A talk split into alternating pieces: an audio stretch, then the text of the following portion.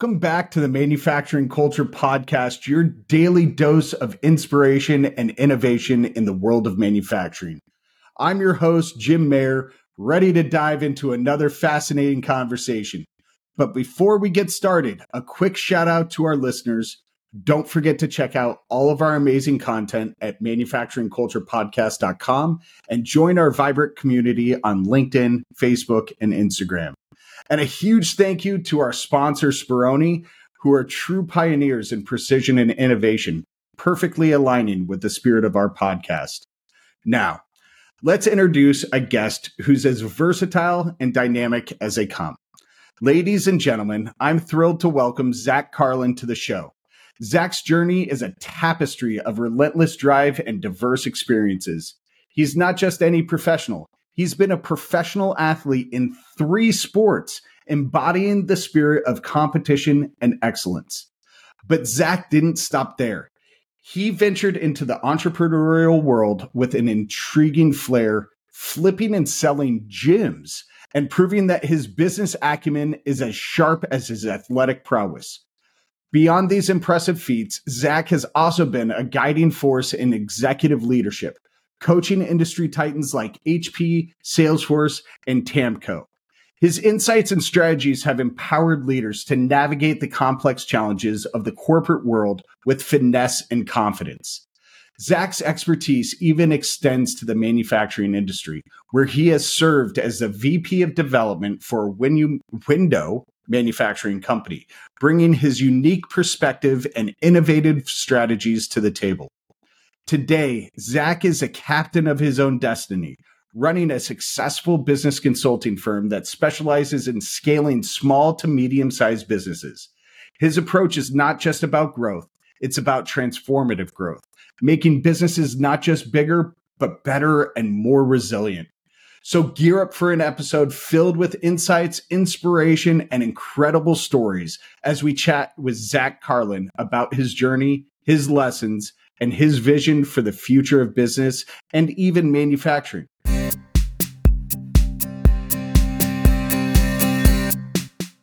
Welcome to the show, Zach. How's your day going today? It was it's going amazing. And I'm gonna want that recording because I'm gonna listen to that every morning and get me hyped up. That was that you got was it, man. I, you I got appreciate it. it. I appreciate it. That, that, that was. I'm ha- really happy to be here. This is going to be a conversation. You're very welcome. I'm really excited for the the conversation. Uh, Zach, are you old enough to remember Stuart Smalley from uh, Saturday Night Live? I am. Okay, so that's what you can do with that recording every morning. I'm good enough, I'm smart enough, and gosh yeah. darn it, people like me. Just listen to that every morning, pump yourself up, get ready for the day. That's my affirmations. I love absolutely, it. Absolutely. Absolutely. so, Zach, you've got a heck of a story, my man. Um, I'm really interested to hear what your journey has been why are you and I talking today? I mean, what led you to this part in your jo- journey where, where we're having this conversation? Mm-hmm. And that, and I appreciate you asking that because that's one thing that's been so introspective, insightful, and it, doing these podcasts and having these kind of conversations. You, I, I talk about a lot of stuff I just haven't even thought of before, even. Yeah. Right. So that the, the question of how did we end up talking I ask myself that a lot. I'm like, how did I get here? How am I talking to this person? How am I in this room? I was at a, a business planning workshop in Fort Lauderdale with one of my mentor groups, Patrick Bet-David, and I was in a room and I'm like, I kind of stop. I'm having cigars with these people, and I'm like, how did I get here? Because I, you know, I look, I look back, and you know, when I was 18, 19 years old, I was I didn't I barely graduated high school. I didn't graduate high school. I actually, I had to go back and get my GED and I was homeless at 18, 19. Oh wow!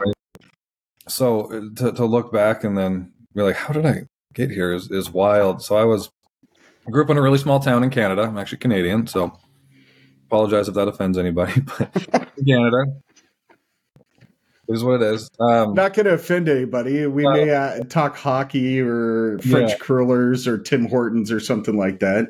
I, I love my. I still love my Timmys, but uh, very small town. I'm a country kid, Born, okay. born and raised in the country. Population, the town's called Claire's Claresholm. I think when I was growing up, population like 900, something like that. Oh, wow. Very small. Yeah. So if you weren't doing sports, you were into drugs. Basically, is where Right. where I was. So I, for the most part, um, it was sports. Uh, was I was a karate black belt by the time I was eight. Wow. Uh, I got into hockey right around that time. I was seven or eight when I got into hockey. Um, I played basketball, football, uh, bad, badminton was actually my one of my favorite sports in high school. Believe it or not. Wow. Um, yeah, track, all that stuff, everything. Yeah. and then uh, hockey was kind of it wasn't wasn't my dream. It was somebody else's dream, um, which is fine, right? And and I kind of Yeah. rebelled, and then I, I chose the other the other As one does. right? Yeah, I chose the other choice, and we lived on a highway. It's called the Crowsnest Pass. It kind of goes right up the middle of the Rocky Mountains over there, Okay. and um, it was owned by the Hells Angels, so it was very easy to get into drugs and you know, Yeah. bad, bad bad crowd. And that was probably, if you look back at you know, kind of giving your past experience credit, that's where you know you really it really got ingrained in me as you are a product of who you surround yourself with, and you have a choice, right? Um, and also kind of what real friends are Sure. right? And that's usually not typically what you think. But anyways, um, and then so eighteen, nineteen, uh, one of my boxing coaches is named Gord. Still don't know his last name, just Gord. don't need to either. He looked like a gourd. and um, he. I remember I was sleeping in one of those. It's like a horizontal uh, slide, like those little tubes. Yeah. Yeah, right. So I was, I was laying down in one of those in one of our um, playgrounds in, in just outside of Claresholm, and I remember he, he kicked me so hard in the calf. I still feel it whenever I, I've like whenever I'm down or I feel you know sorry for myself or whatever it is. I can feel that sting. And he kicked me. He's like, "You need to get your, you need to get your." I don't know if I can swear in here, but you need to get your shit You together. can, yeah, you can. Okay, confess. yeah, you, you need to get your your shit together and uh, you know get a job and all this kind of stuff. And you know when you're so far down, looking up at that, it looks really far away. Sure. So it's almost like, you know, poor me. How am I going to get out of this? And he's just like, let's just go buy you a new shirt. And let's just Okay. start there. You know, we, we, so we went to the bargain store and I bought a red, red shirt with like one of those melty kind of yellow smiley faces on it. Still remember the shirt.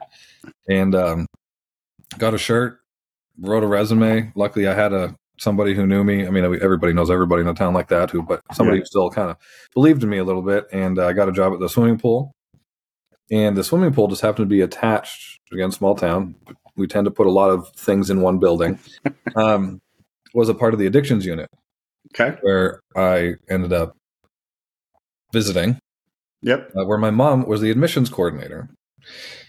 Interesting twist of events. interesting twist exactly. So you can believe again being in a small town people know like th- those those small town politics. I, I had a i had a certain you know reputation. And i mostly felt bad for my for my mom. So i wanted to get out of there as quick as i could. But kind of what got me out of everything was i started competing in mixed martial arts again. I kind of got back into you know taking care of my body getting getting clean eating well working hard and getting kind of obsessed again so then i had a just before I turned 20, I had a sister that moved to Las Vegas. So I said, Oh, this is my chance. So she was a nurse, and, you know, if I get beat up, she can take care of me, which I did. Um, so I moved to Las Vegas, uh, competed um, in mixed martial arts professionally for about three and a half years. Okay. Um, an injury took me out. Uh, ended up having to leave the country. Um, met my now ex-wife, but met she was my wife at the time. Met her there. We moved back to Canada, and then that's when kind of my entrepreneurial uh, journey kind of started. So I came back um, and started my second sport, uh, which was CrossFit. Got to travel the world, competed in Brazil, Dubai, France, all over the Wow. U.S., Canada. Yeah, and who knew it was a sport? Until, I, until I started doing it, I was like, "Oh, okay, this is fun. I get to compete and not get hit all the time." So it was it was good. It was it's good. a step up for you. It, Yeah. was, it was a step up, yeah. and uh, but it was still like an hour and a half drive from where I was from, a small town. So we moved to Calgary and I ended up buying into uh, the gym. That Yeah. Was in. It was you know small small minority kind of owner sort of thing, and um, I got our I saw our first P and L statement, and I was like it was like single digits, and I was like, I thought owning a business was more profitable than this, but no, it wasn't. So and I was so enthralled in competing, so I'd, I'd train three times a day. You know, I was doing twelve workouts a week. So when you're not doing that, you're just you're just resting. Yeah. trying not to do anything, eating mostly, eating and getting massages and that kind of stuff. So, anyways, I kind of used that downtime to learn about how can I make that number go up. Okay. So that that's where it, it kind of really started for me. So I, I, I kind of became obsessed with it as a hobby Mm-hmm. because I was still my identity was still tied to Competing. competing and you know I'm not supposed to be a business owner. You know I barely I went back and got my GED by that time, but you know I barely graduated and whatever. Right, so you, you kind of put yourself in shackles based on some past experiences. Absolutely. and I and I had done that, so it was always a hobby. Yep. But we made the number go up with getting better coaches, uh, improving, uh, diversifying revenue streams, partnering with some. You know, I ended up getting some supplement sponsors, so I you know learning how to negotiate with them, you know, bringing in product so that we could sell the product, and then we started okay. Because in, in, in the same thing in, in manufacturing plants, you're a lot of times, especially in your first building, you're it's the square footage that's holding you back in a lot of ways. Yeah. Right. So it's how do you maximize the square footage in whether it's a manufacturing plant, like for us, it was when we were manufacturing windows, how can we utilize every square footage so that we have and we can make a profit with every square foot, right? Because you're really limited on space.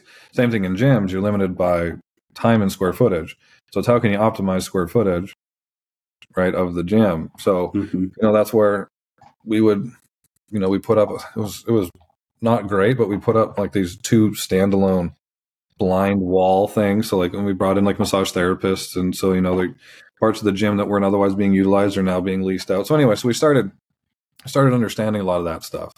And then we got into the marketing and by the time i exited that one the, the number was higher than initially which was great Then the single digit that you originally saw. Yeah. Yeah. And then kind of replicated that with a different different gym. It was a little bit different style, but it still worked. A lot of it Okay. still worked. And then by the time I had done with that gym, so that was my second gym, I kind of had a little bit of a framework. So I was more like, I guess I'm doing this now. So then I would just I would leave and then kind of plop that framework into another one. And at one point I had three of them. That was my fifth, my third, fourth, and fifth gym. And they were running very well, just again based on marketing, diversifying revenue streams, bundling, you know, having great people around. Client retention was a, was a big focus. LTV was a big focus. Um, and then I just had, I kind of had a formula, right? And then from there, I moved uh, to from Calgary, Alberta, to Edmonton. Uh, one of my sponsors, we decided to partner. We had a, a equipment manufacturing, a gym equipment manufacturing company, Okay. and uh, we scaled that from about 1.8 to just just a little over 20 million in about three Wow. years. Wow. That's Yeah. a heck of a. we had a uh, very good. Yeah, we had. It sounds. I mean, it, it was. I mean, we took advantage of what we had for sure. Yeah. It- everything ran ran well. He had his kind of mothership company. This is his more of his passion project. His mothership company, the guy that I partnered with, was a transportation logistics. So he had a huge warehouse. He already had the the transportation, the logistics, all that was very. It was very thought out. Like that was Yeah. his baby. So that that helped a lot. And then I had I had some good connections. And again, we went from just selling equipment to big gyms. Like, okay, how can we how can we get more profit per like square footage of steel? So we would start to lease. We we would buy big rigs and then lease it to competitions or conventions and shows, so that we could get more profit per per basically square footage of steel. Yeah. Um, and also that was there was getting to be some uh, like shipping like lead times were brutal right there because a lot of it Mhm. we were getting from China, so lead times were bad. So we had to think outside the box. So then we had to get okay, what what do we have right, right now and optimize, you know, our profit per rig or whatever. And then so we started getting partnerships for leasing, which not a lot of people were doing. So we got a lot of good business through that. Because then we would go and put everything together. Our team would go and put everything together. Where these competitions and conventions usually would have to buy it, hire a team, put it in themselves. Where we're like, well, that why don't we just do it for you? Yeah. pay us and then and then you know we started getting some residuals off of that kind of thing so it was we had a lot of there's a lot of opportunity Yeah. and we took advantage of it um and then we had a daughter moved back to vegas and then uh i started um i mean that, that was around covid so everyone Okay. knows how that went uh, yeah. so then that, that's when I met my my former um, partner. Um, we started our, my first kind of leadership consulting agency, Yeah. and that's when I got to work with some Salesforce, HP, Tamco, CarGurus, sales. You know, there's Wow. a lot of obviously mostly like insurance, smaller SMEs Sure. kind of stuff, and then my uh, company that I'm currently fractional with, um, which is the Morph Morph Windows, where we manufacture, sell, and install custom window replacement. So that's kind of how I ended up ended up here, and uh, then we uh, me and my partner, we started Summit Chasers because this is what we're passionate about. We're passionate about business, small, small to medium sized businesses that, you know, kind of there's there's a lot of entrepreneurs out there that kind of they're solopreneurs or they have they're passionate about something, and then they wake up one day and they're like, crap, I have a business, I have a company, yeah.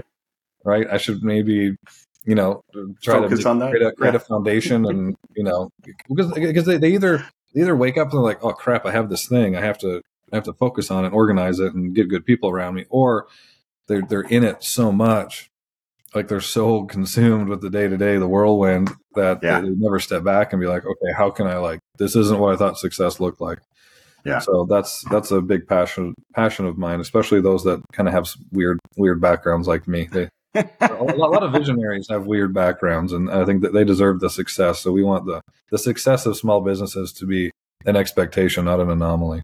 Yeah, absolutely. Uh, I mean, you've you've competed. So we heard about you know uh, the mixed martial arts and and the CrossFit. What was the third sport that you were? Strongman, Oh, you were a strongman, too. Yeah, yeah. So when I had just during COVID, because I didn't, there was nothing really to do other than go Yeah. to the gym. So and they were doing a whole bunch of online competitions for strongman, and I love Wow. I love to lift, and you know, in, in CrossFit, I was one of the stronger guys. So I just kind of dove into that. And then there was a, a competition. It's called Clash on the Coast.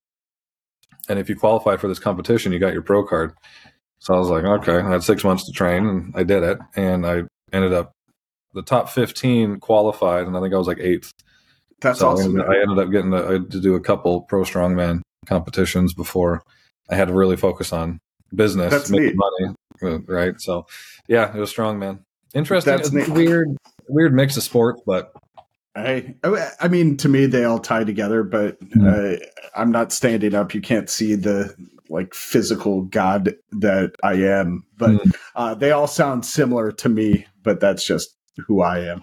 Um, with with that experience in professional sports, and then you know, self taught on on the business side, uh, how how have you brought those principles uh, from your your competing days, right? Sportsmanship, competition, uh, uh, a mindset of winning, to the leadership styles that that you coach your clients through.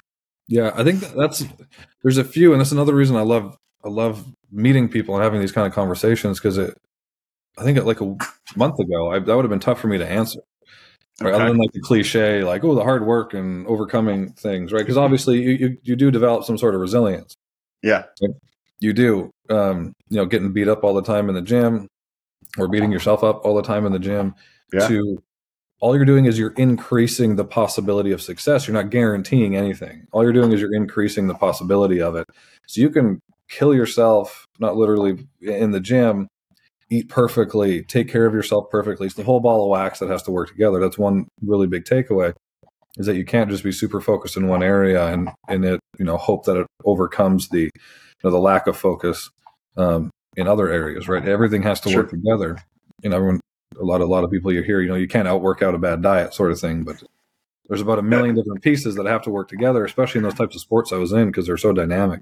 yeah, Um, and then obviously you can work that hard and still not get your goal, yeah, right? Like like I said, all you're doing is you're training and working to increase the odds of the outcome you want. You're not guaranteed anything. So understanding that, okay, I failed.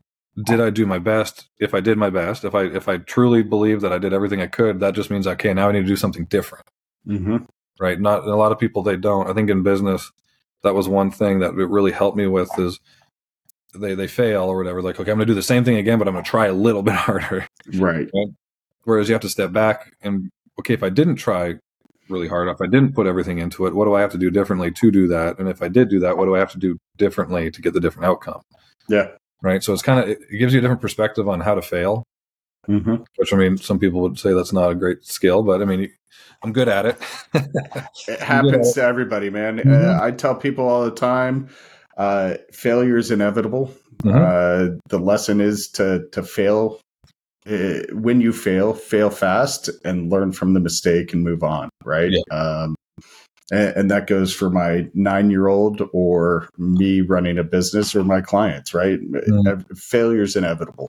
Yeah, you have to you have to be good at it. It's a skill that you you have to if you want to if you want to be successful, you have to do things that are different and you have to be creative. And if you're creating something, you don't know the outcome. Yeah. So you have to be okay with failing. Right. There's, Absolutely. there's no there's no blueprint for a lot of what we do. So Yeah. you just have to try stuff. You have to create it. And Yeah. they're usually when you're like, I don't know how many how many planes did they crash before they actually built a plane that flew. I mean, Oh, it's- the Wright brothers built a bunch of those wooden things. yeah, there's a ton, right? But they they, Yeah. didn't, they didn't give up. They, they knew they knew how to fail because when it failed, they had a system that they followed to improve it for the next time, right? Yeah. I think that that was a big one. That was a big one for me is just how to how to fail, Yeah. and understanding that you can do everything right, and you still might fail. and you still might not get the outcome that you want. That was those, those were those were big for Yeah. me. I think the, the takeaways. I get that.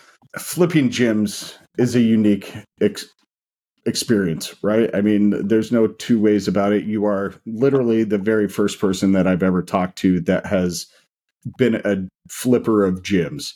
Uh, have you done that more than once? So I did it with. So I think I had four. Purposely, I did it with four. On purpose. Well, because I had. I know it sounds. So there, there were six total. Okay. The first two, I wasn't. I just wanted a place to work out. Yeah, I was learning, and then the next four, I was like, oh, I can. This is what I could do. This. Yeah. like I have a system I can just go and do it. So there was four that I did it on purpose and two that I was just a part of. Sure. Yeah. And, and so with that experience, um, I'm sure culture played a big part in getting that turned around, right? Um, talk to us about how you've been able to successfully transform uh, organizations, whether they're the gyms that you were flipping and, and made profitable, or uh, the window company, or uh, some of your other clients uh, through Summit Chasers. Yeah, no, absolutely. A, a lot of it's just about rowing in the same direction, Okay, right? And, and- I love that. Yeah, Yeah, and in gyms. So to, to speak on those first, you're not just worried about your employees. They have to be the champions of the culture a thousand percent. mm-hmm. like true champions of it. And then it's almost like your because there, there are a lot of them was like class fitness, right? So everybody's very close, Yeah. right? You, you would get cliques, and they'd have parties, and they you know they, they'd meet their future husbands and wives there, and that kind of stuff. And we would throw birthday parties for them and all that kind of stuff. Um, so you also you're worrying about your your members, like the culture of Mhm. your members. So you you have to have the balls to understand that okay, this is the outcome. I was talking outcomes. This is the outcome if we let you know a few bad apples in because they can they can you know scare a lot of people away, yeah, right? And they can they can mess with that, right? But it, it's it's tough because when I say you have to have balls, is that you're saying no to money, you're saying no to a couple new memberships and possible sales and all this kind of stuff, right? yeah, you have to have the balls to look further in the future rather than just right here all the time and make decisions based on keeping that because long term that's everything and Yeah. especially in in uh in the gyms like that because everyone was so close like i said we people would meet i don't i can't i don't have enough fingers to count how many you know husband and wives that met for the first time sweating Right. on the gym floor right so having having a, a vetting process for even for your customers sometimes is if, if you're in the service like especially if you're in any sort of uh, service where you have you know whether it's a mastermind or you have group coaching calls or anything like that like have the balls to vet even your customers that come in and say no to some people Yeah. long term because then they're usually the ones that if they're not a great fit or if they're loud or whatever it is they're always the ones that end up leaving anyways and maybe take a couple people with them and then they Yep. go do the bad reviews and then it's it's almost like it's it kind of inconceivable how much negative effect that that would have absolutely. right and then it's the same if we're going to a, a manufacturing plant your your margin of error is really really small Okay, like it's it's very small. Like I'm I'm a big Six Sigma fan, you know, Kaizen, the Toyota way type of thing.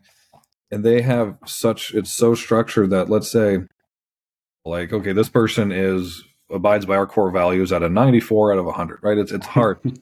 but if you get somebody who's, you know, 50% abides by the core values, right? They're much less likely to adhere to your process. They're much like less likely to okay, they're you know they're they're having a bad day, mm-hmm. right? They're gonna they're more likely to take it out on whatever. They're more more likely to not follow through. They're more likely to not stay at their station. They're more likely to not cover somebody's ass, mm-hmm. right? Then it, mm-hmm. it, screws up a lot of those safety nets. So it's it's one of the culture is one of those. And it's it's funny. You can say like, "How's your company culture?" to twenty different you know leaders or execs or founders, and they'd say twenty different things. Oh, absolutely. Right? What does it mean to you? Right, and it's it's just everybody rowing in the same direction. And if you like don't it. have that, and I think especially a great example is, is in a manufacturing plant where it's overlooked because those margins are so small, yeah. right? And the, the, the, air, the, room for error so small too that it just uh, like, all that stuff makes such a huge difference. Like imagine yeah. if you have somebody like on your Q, who's like a QC, somebody at the end of your line who all of a sudden doesn't give a shit about your product, your service, or your customers who's just like scanning stuff. Yeah, good. Wrap it up and whatever, and send it out, throwing it. Like it makes it makes a big difference. Where most where most manufacturing plant managers will just be like, okay, something's wrong with the floor, or something's wrong with the machine, or something's wrong with the process. They don't. Very rarely are they going to look at. Okay, this person's just not a good fit for this role, even though he's doing the right things. He's pressing the right buttons. Yeah. Right. So it, it gets it, a lot of it gets hidden, but it has it has big effects. Absolutely. Absolutely. Uh, what what kind of similarities or differences have you seen uh, in company culture um, as a concept, or even specifically uh, between the different types of industries that you've worked with? I mean, uh, fitness and, and wellness to some major tech giants and, and HP and Salesforce to manufacturing. How, how does culture differ or is it similar between different organizations of different industries? Yeah, no, it, I mean it's it's it's it has to be different, right? It has to be the the but the main the thing that shouldn't be different is the level of adherence to it. Sure. Right. So we'll we'll see.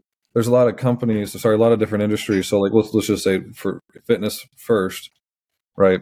It's it's very different in the way of that that industry is evolving a lot, so you need to be a lot more creative. So therefore, the culture is a little bit more. It's less follow everything to a T, and it's more like okay, everybody has fun. Everybody has to you know be nice to each other and push each other and not let each other off the hook and work really hard. But then after you're done working really hard, you're slapping each other on the butt and you're going to have a beer or some wings or whatever afterwards, right? Right. Um, so it's a little, it's the, the culture is a lot more just be creative, support each other, whatever, right? And if you and because of that, you can have people who don't necessarily abide 100% to it, but they don't necessarily hurt it either. Okay. Right? But then you can't, obviously, then you can't have people who totally screw with it and are dicks and all that kind exactly. of stuff, right? Yeah. But there is a lot more room between the, I just, I'm just here to get, get a good workout in and don't really care about anything else. And uh, that's not good either. But you know what I mean? Like they're all, they're all friends and they go to each other's yeah. birthday parties and they have, you know, they, they, they invite them to Christmas sometimes, right? So there's a big gap there. But then when you get into some of these other companies, like when we were working with Hewlett Packard, I'm a huge fan of those of those two. Yeah, right? Bill Hewlett and David Packard, huge fan of them. Um, like they were so big, like their culture was amazing when they were first getting started, and it's still you can still see some of that resonating a little bit now. Okay, they they just wanted to have a great company. They didn't even when they started in their garage, they did not know what their product was going to be. They're just like, let's just start a great company, and that's what they focused on, a great company. It's crazy. Um, but when I was working with them, so they, they had just acquired a company called Zerto, and we were working with their sales team. And there, they had a really cool culture too, where it was a little bit more hands off, right? Mm-hmm. It was you, mm-hmm. know, you allowed your ads to be, and sorry, your AEs to be a little bit more, you know, do what you need to do to get the clients, just meet your quota, okay. type of thing. And everybody, and they attracted people who worked really well in mm-hmm. that type of environment and then people who needed guidance, who needed hand holding, who needed to have the whip cracked on, they didn't last very long. You okay. could see that. So going back to the fitness thing, like the gap between what was acceptable and what was perfect company culture, right, was pretty large. Then you get into mm-hmm. a company like this to where it seemed pretty lax, but then these people, if they're not driven, if they don't, if they're not able to kind of self sustain, then they don't make it. So now the gap to what is it is perfect company culture and what's accepted is a lot smaller. Sure. Right. And then you get into these manufacturing plants, like it, it's almost like this. Makes like sense. the because again, your margins for error are so much smaller, right? Like something goes out of whack, right? If you have a if you have a maintenance guy who's not, you know, diligent, on time, works hard, works well with everybody else, he communicates well with everybody else. Something goes down, you're losing tens, hundreds, millions of dollars depending on what you're manufacturing, right? So the room for error is is a lot slimmer, Sure. right? That makes total to, sense. yeah, similar to leadership styles, Yeah. right? Like you can have a, a leader who's just more of a facilitator, right? Just make sure deadlines are hitting and facilitates, and then you have the leader who's like, if your foot goes over here, you're fucking us up. Right? So- I think that's that was a long-winded way to say. I think they're, they're the biggest difference is just the level of adherence that's needed to keep that company culture. This episode is brought to you by Spironi. Revolutionize your shop floor with Spironi, where cutting edge technology meets craftsmanship. Elevate precision, amplify productivity. Spironi. Experience, tradition, the future. What what in your experience, uh, what has been what is the impact that leadership has on company culture, regardless of the industry.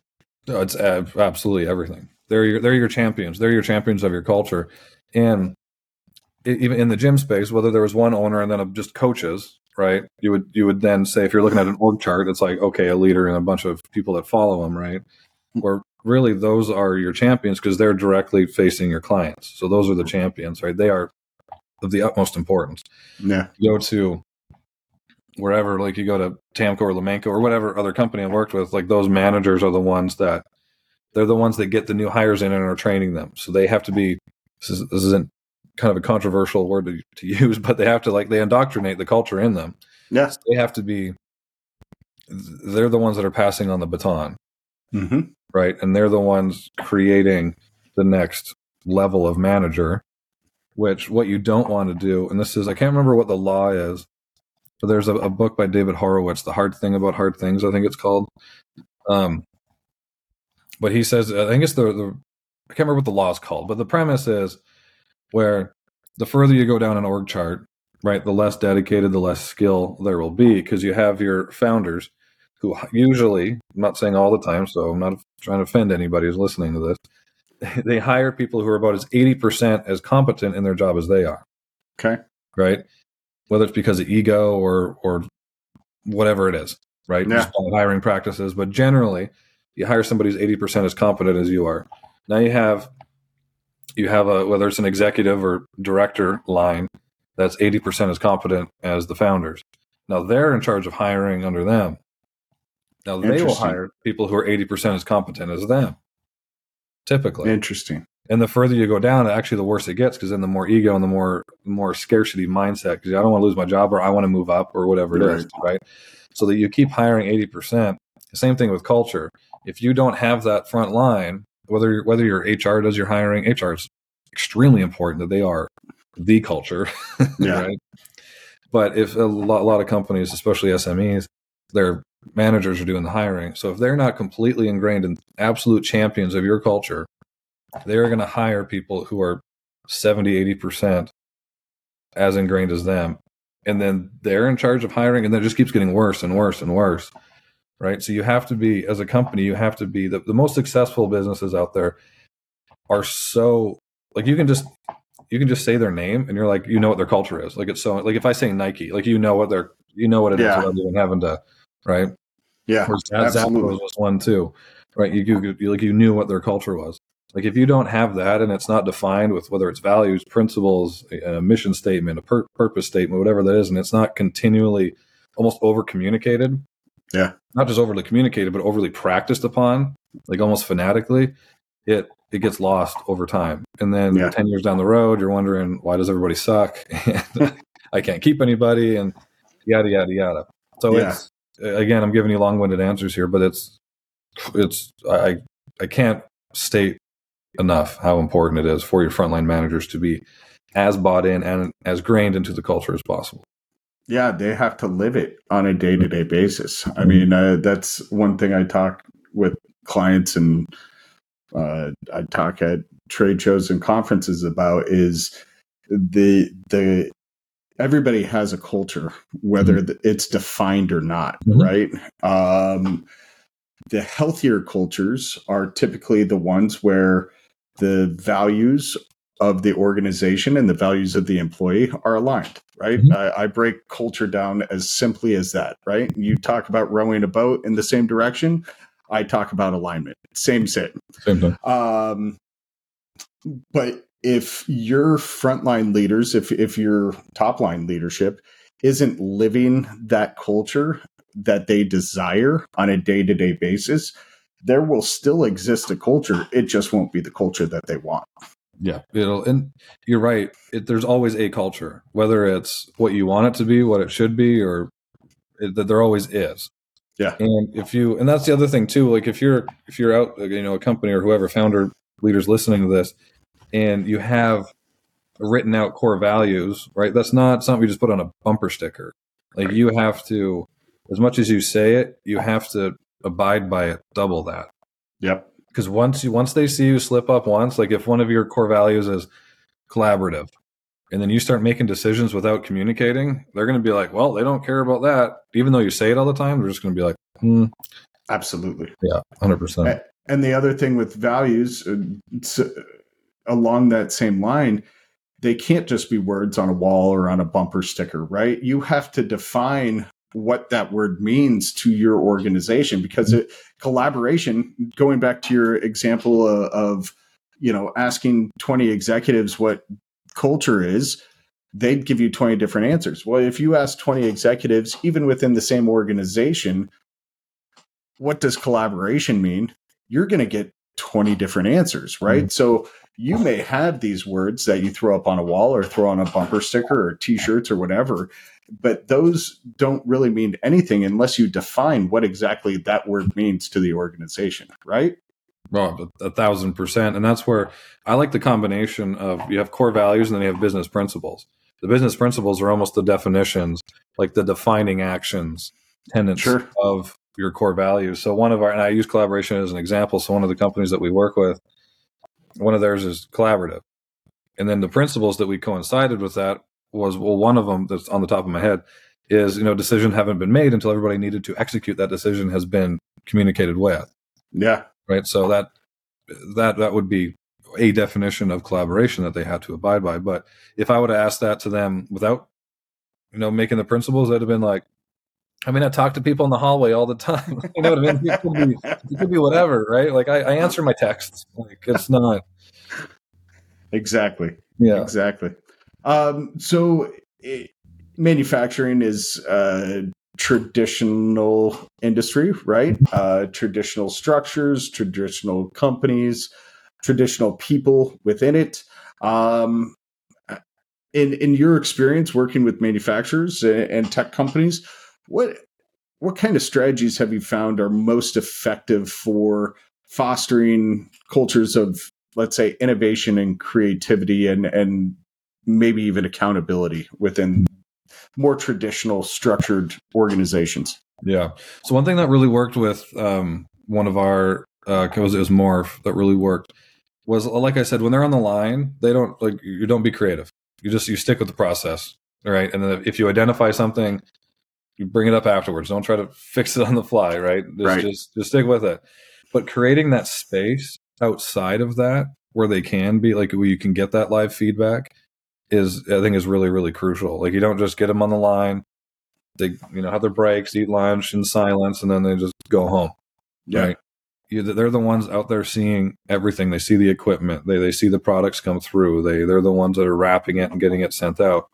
Um, create a space whether it's you know you do like a morning stand up which is like mm-hmm. hey what mm-hmm. something that you saw yesterday that you can improve on or that can be improved on um you know how what was our you know if like we want to do a thousand windows a day how many windows did we hit 990 okay where did those other 10 go yeah. you get that get that feedback so create that space but it has to be separate. That's the difference, though. It has to be separated from the line. Yeah. Like so, take take the time off of that. And I think that was one thing that it took some time to convince our couple managers that we worked with in, in the plants to, to do. Because again, it's like if we hit our numbers, it's great.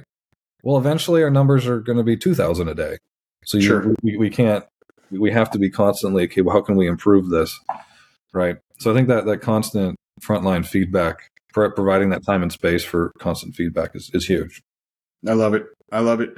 Um, you brought up technology in that answer. How how do you think manufacturers uh, could utilize technology, uh, digital tools better to enhance the culture uh, of their organization? I think just to use it. you know, like it, it's it's simple. So we, and the reason I say that is because every manufacturing plant. So I worked with when I worked with TAMKO, they, they manufacture shingles. So I was in their manufacturing plant there, and with it Morph and then Lomanco too. They do vents for for uh, roofs, Okay. and uh, the, the big thing was is they they two of the three used. I can't remember what Lomanco used, but two of the three used a, a system called FeneVision, Okay. and if you're, I don't know if you're familiar with it, um, but it's used to to key in like the measurements. So we'd have measure techs out in the field. They measure the windows on a house.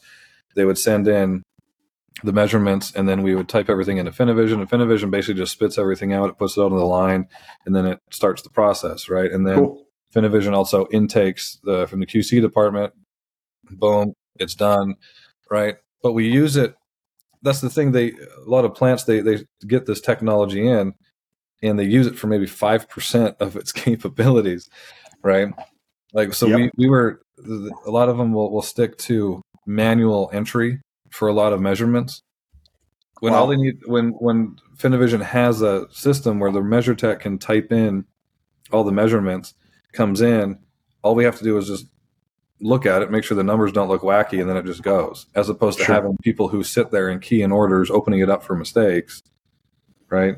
I think it's it's it's all about just minimizing mistakes Yeah. And use it for that. Anything where you have to manually go through and check things over and over again Yeah. constantly, it, that's going to create mistakes no matter what. Right. I get it. Utilizing the processes and the systems and technology, actually utilizing them to their full fullest capacity. Because I mean, then they're so in, in this industry, and you know this. A lot of it, there's a lot of old old thinking Yeah. right? Like I don't want to eliminate people altogether. Well, you're not eliminating them. You're just you're just you're creating an environment where you need to have the people that you do have need to be really really good at what they do. You can upskill, You right? can, exactly. Uh, you can upskill. You can go faster. You can create more more consistent.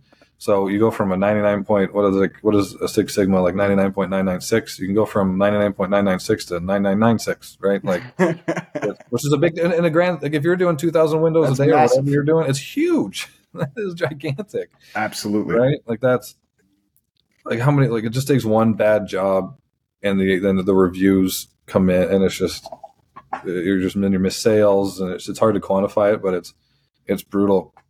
But I think Yeah. a lot a lot of that for for the tech is, is like in QC and and then just taking out human error Yeah. as much as you can and, and utilize the systems that that are being created right now. There's some cool stuff. Yeah. There's cool stuff.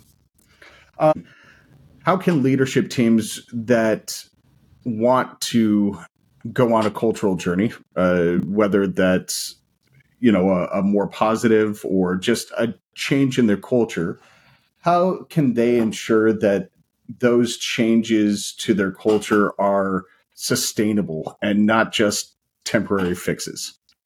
I don't know. I love that question. A lot of it's going to come in how you hire. Okay, Right? tell So- us more. so many people, so many leaders, they, they hire for like the day to day activities of a role. Right? Sure. Which again, and this is kind of why I love what you're doing, like manufacturing. It's kind of almost on the tail end of that because they come in, they just have to press these buttons. They just have to do this and that. But what they what you don't look at when you're hiring is is the culture fit, is the attitude fit, the behavior, the traits, the habits, that kind of stuff. So is it is ingraining that in your hiring process, and a lot of that is defined by when you're hiring for a role. Again, it's not just about the activities. What do I need this person to accomplish? Yep. I need I need somebody to come in and accomplish not just this current role, but I need to create a foundation of people who I can grow this plant around. Because I'm assuming if you're listening to this, you're trying to grow. Right. Right. Your your line needs to get bigger. You're going to have more diverse equipment. You're going to have bigger warehouses, right? And you you need to bring in those people. You can't just hire for that role. You need to Sure. hire for the next five roles, Yep. right? So ingraining that in your in your hiring and selecting process is is big, and taking it seriously. Because again, a lot of times it's just so many. And again, plant manufacturing plants, you get so many of them have the warm body syndrome. just just get a heartbeat. Just get a heartbeat. If they can fog a mirror. Exactly, if hundred percent, and and they settle for that, and they have settled for that. And then they're like, "Well, our attrition, our, our retention rate is bad, but that's just how it is. It's, Right. it's just the way it goes." I'm like, fuck that, dude.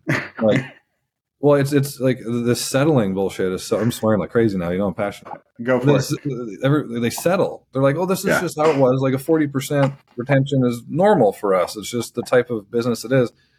Well, then you don't. If you're saying that, you don't really want to be a great business. Like you don't truly want to be successful beyond your tenure.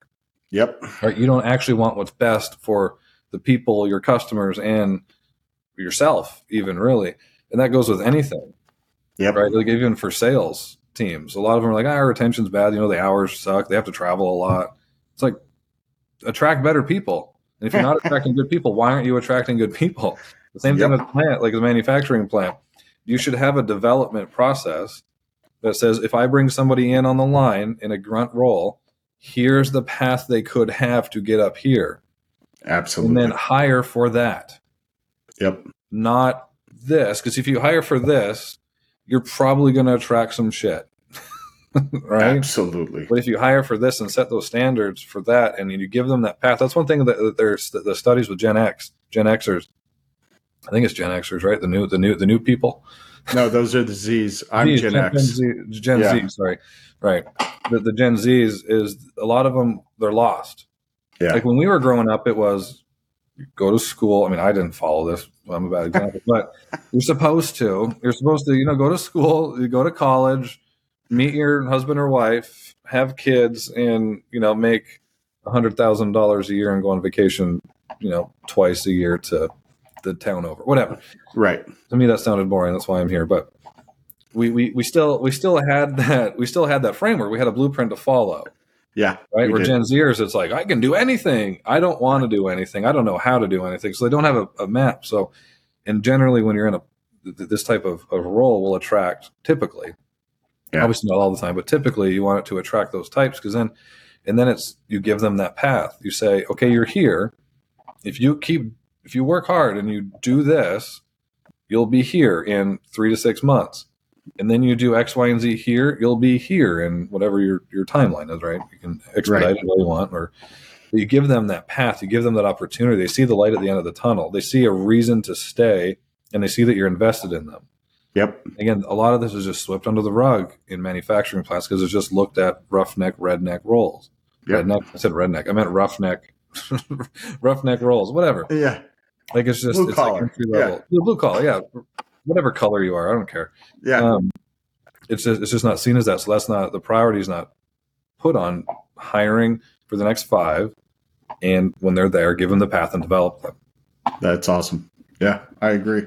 So I ask my guests at the uh, as we're starting to wind down a little bit, what three initiatives they've implemented that have changed their company culture. I, I'm going to change this for you. Uh, give me three initiatives that uh, manufacturers, companies in general, because we're starting to get listened to by other skilled trades or you know uh, people in other skilled trades.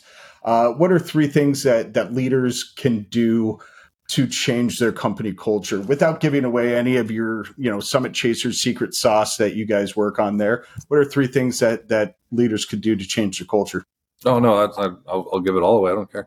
Um, well, one other thing is, well, I'll just say it then. So with, with Summit, like it's a, it's a framework acronym, right? So the S in Summit is start with you. So it's personal development, Okay. and a lot of leaders like you're you're this you're, you're supposed to be. You're supposed to be the ceiling. Yeah. Right. You're supposed to be the ceiling, and your business. It's very hard for your business to exceed past that ceiling, which is you.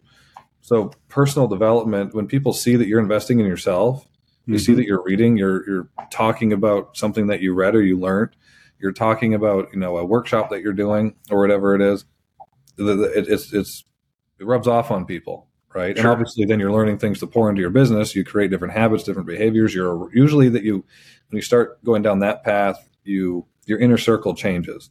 You yeah. attract and you're around higher caliber people therefore you attract higher caliber people then you can attract better talent. You can retain better talent. You can grow your business higher. You can get good um, you can get much better or at least easier you know good strategic partnerships or whatever it is right? Yep. Um, so it's, it's, developing yourself. Like start there. Like your yep. again your, your business can't grow past at least it's difficult for it to difficult for it to sustain where it grows past you especially when you're the top dog mm-hmm. right then that, that's a recipe for just being stuck yep um, so I would I would start there, and then the next thing for the culture is to define what that is. Just got to, it. Like, what is it? Right? Yep. What's it mean? Yeah, exactly. Like, what is that? And again, putting words to it is great. I'm really I'm a big fan of like offsite meetings. Like, you get your leadership team together, go offsite, um, discover what your core values are, define them, like you said, with whether it's core business principles or you just write them out for yourself, yep. um, and then set tangible like a, we call it like a B, BHAG. Everyone's probably heard of that now. Big Hairy yep. Audacious Goal. Set it. That's your north star, guided by your core values and principles. Now you have. It's almost like a funnel. Now you have something to funnel people to, like you Got can it. guide them towards that as well, right? And then because you defined it, usually sorry, because you defined it, it's a lot easier to recognize. It's a lot easier to see in others mm-hmm. right? So mm-hmm. then when you're hiring better people, sorry, you can see it when you're hiring people, and then you know how to hold people accountable to it. Because like our yeah. point collaborative, this person they're supposed to be collaborating with the QC department. They're not collaborating at all, and we've missed. You know, we've had however many jobs go out with you know busted screens or whatever it is. Yeah, right? And, and like that's in place for a reason, right? We yeah. need to be in order to be successful. We need to be collaborative. So define it, very clear, abide by it, act act it through, right? And then the third one would be just giving giving your leadership a space, giving your leadership to give their employees, their direct reports a space to be creative, mm. to be heard, right? Because some of the, I mean, the best decision making practices are in in a group with they yeah. call it the constructive conflict, right? Like constructive conflict is probably one of the biggest drivers to a healthy a healthy culture because again it's you solve better you solve problems better faster yeah. you're more proactive right people are more likely to develop up right because they're constantly challenging each other they're being called out they want to improve no one wants to be called out right? it, is, it is what yep. it is and and then again you open it up to innovate much much quicker and and stay ahead of the game. So I think that that constructive, allowing for and enticing constructive, con- make sure it's constructive, not just conflict, constructive. Right. That constructive conflict. I think those are those are that's that's a big one. Awesome. Awesome. I love it. Um, Zach, you have a podcast of your own. What what's a podcast? Yeah, it's just Summit Chasers podcast. It's actually launching in what's the date today? It's launching in two days on the twenty first. All right. Well, this episode will be airing on the 21st. So today, as you're listening to this, when you're done with this episode, listen to the Summit Chasers podcast, but after you listen to this one. Um, Zach, as we finish up here, what are some, what do you want to share with the audience that I haven't asked you? What, what are some parting knowledge bombs that you have for us? Man, I think we shared quite a bit, but one one big thing is, you know, if you listen to my story and if if it at all um, you're able to relate to it at all, one big thing that I've taken away, I mean, even just recently, is to give your past experience, your past your past accomplishments, your past failures, give it credit for where you're at, and then give it credit for evidence that you can get to where you want to be. Again, that was one thing that I I have struggled with in the past, where where I want to go is not a direct relation to what I've done. And because I've done what I've done, you know, I don't deserve certain things, but I've overcome a lot, and a lot of people have overcome a lot of things, and they've figured yeah. out a lot of things. They've created new skills, and because you've done that before, you now have evidence to that you can succeed, right? In in anything, So give your give your past experience some, uh, you know, the, the credit. Give it give it the credit that it needs. I love it. I love it. Well, thank you very much, Zach. I appreciate you being on today. This was an absolutely awesome conversation, right? Mm-hmm. Um, I knew it would be after you and I first had our our, our conversation. Uh, thanks for reaching out. I'm glad you were able to join today. Uh, everybody, uh, this has been a lot of fun, but that's a wrap uh, for today's episode of the Manufacturing Culture Podcast. We've had an extraordinary hour with Zach Carlin, whose journey from waking up in a slide to being a triple threat athlete to now a transformative business leader has left us with some invaluable insights uh, and strategies for nurturing culture and leadership in the manufacturing industry and beyond. From flipping gyms to scaling businesses, Zach's unique blend of tenacity, innovation, and leadership has truly redefined what it means to drive positive change in the industries that he's touched. Don't forget, you can relive this episode and explore many more at the manufacturingculturepodcast.com. That's manufacturingculturepodcast.com. Dive into our treasure trove of content where the heart of manu- manufacturing culture beats the loudest. Again, a huge thank you to Spironi uh, for their unwavering support and sponsorship. Their commitment to precision and excellence mirrors the spirit of our podcast and the amazing guests that we feature. Now it's over to you, our fantastic listeners. Share this episode with your friends, your colleagues, and anyone passionate about the world of manufacturing, company culture, or just hearing stories about human beings. Your shares help spread these powerful stories and strategies far and wide. While you're at it, take a moment to rate and review the show on whatever podcast platform you're listening to or on YouTube if you're watching us.